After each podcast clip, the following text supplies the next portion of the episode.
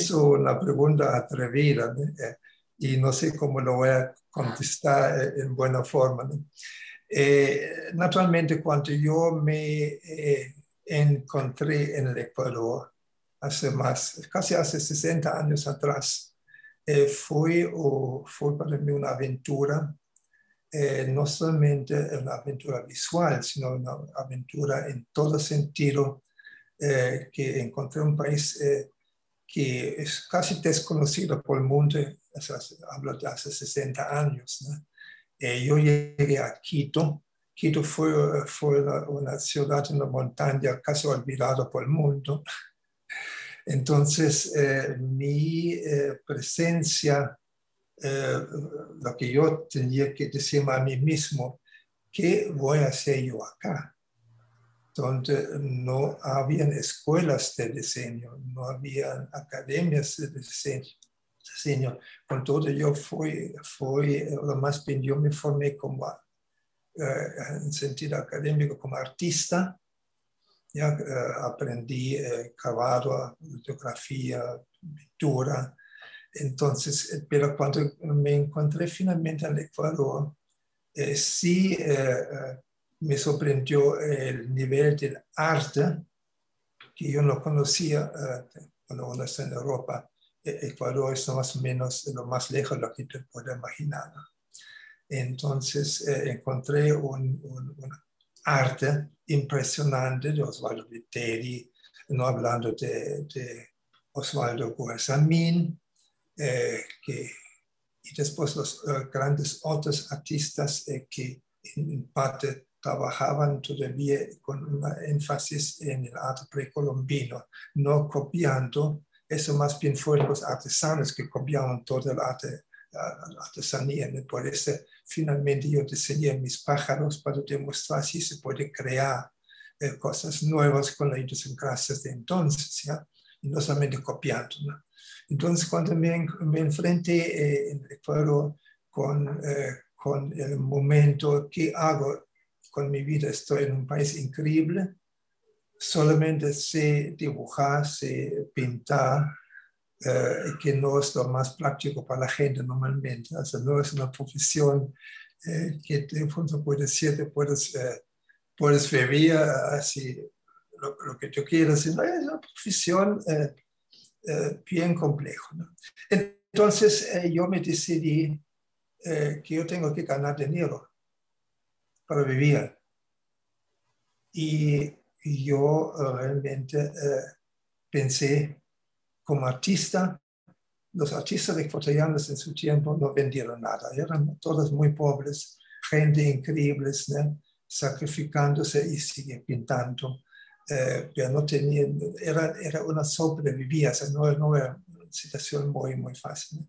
Entonces, eh, mi enfrentamiento con el arte ecuatoriano y después con el diseño ecuatoriano y todo lo que yo conocía como arte precolombino, eh, sí eh, me, se convirtió conmigo en una cosa importantísima, que me daba cuenta que el, arte precolombino eh, era un arte no solamente increíble en, forma, en, todo lo que ellos presentaban eh, para expresar en, artículos utilitarios que tienen que ser bonitos. No quiere decir que habían vasijas en forma de murciélagos, habían vasijas de diferentes formas animales.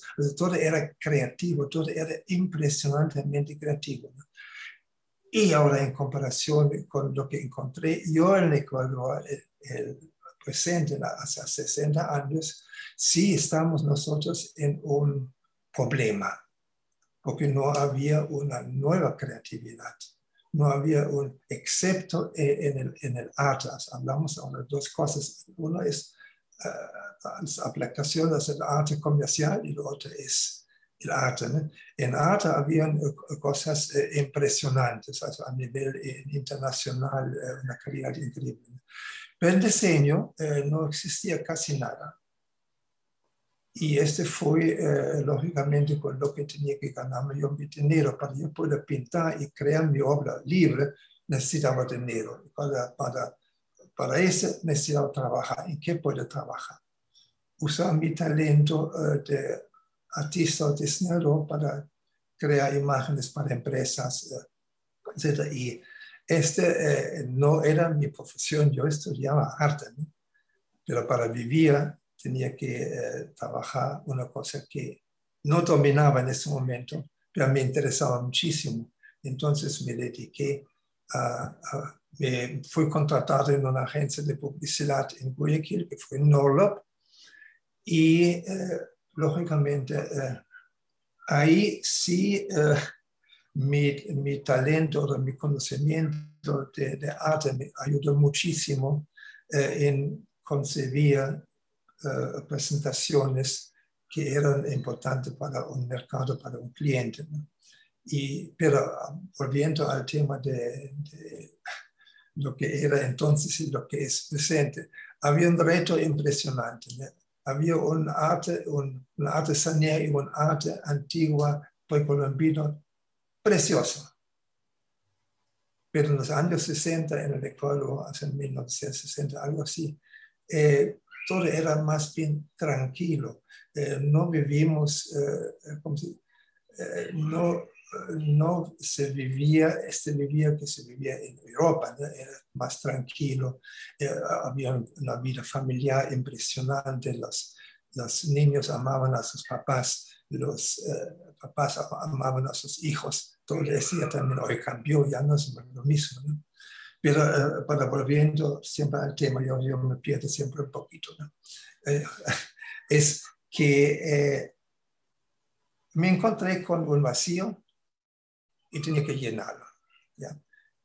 El ejemplo del arte precolombino era tan, tan poderoso que realmente eh, de, crear algo propio hoy era un desafío. Talentos existían, pero hablamos ahora de arte aplicado, de arte comercial. Talento había en, en, muchos eh, artistas y muchos diseñadores que existían, pero no habían clientes que aceptaban un desafío más importante. Y este fue lo que se nombró la ruptura con una época, eh, cuando se hizo el, logro del Pacífico. No es que no existían eh, diseñadores, sí existían, pero no existían clientes que tienen valor, lo que hizo Marcel Añado eh, con el Banco Brasil, de aceptar una propuesta totalmente nueva, diferente, avant-garde, y que él aceptó. ¿no? Así quiere decir que había una, una uh, empezó una ruptura con una gráfica, eh, con una gráfica uh, realmente que rompió esquemas y daba, uh, que daba el valor a los artistas, a los diseñadores sí podemos crear, porque si el banco puede aceptar un logo así, también otros clientes pueden aceptar. Entonces, ahí empezó realmente un corte de antes y de después, ¿ya? De antes del, Pacífico y después del Banco del Pacífico. Quiere decir, el logo rompió un esquema y, y lógicamente, y, y los eh, diseñadores eh, estaban eh, sorprendidos que un cliente pueda aceptar una cosa así. Y ahí empezó el gran cambio y desde ese adelante Ecuador se diseñó un, gráfico mucho más competente, mucho más interesante. Y hoy hay, diseñadores realmente fantásticos a nivel internacional, menos conocidos en Ecuador, como aquí toda eh, tarta un poquito hasta que lo captamos que es bueno y lo que no es bueno. Aquí tenemos diseñadores, eh, mujeres increíbles, como veo que solamente me atienden mujeres. Tenemos la Belén Mena, tenemos la Vanessa Zúñiga, tenemos la Paula Barragán, y que ahora están eh, haciendo una exposición en Quito, creo muy interesante. Todas son, son personas que sí aportan a este país lo que es necesario, creatividad y cultura. Y este es, es, lo admirable que existe hoy. Hay tantas personas que trabajan en esto y son tan poco atendidos.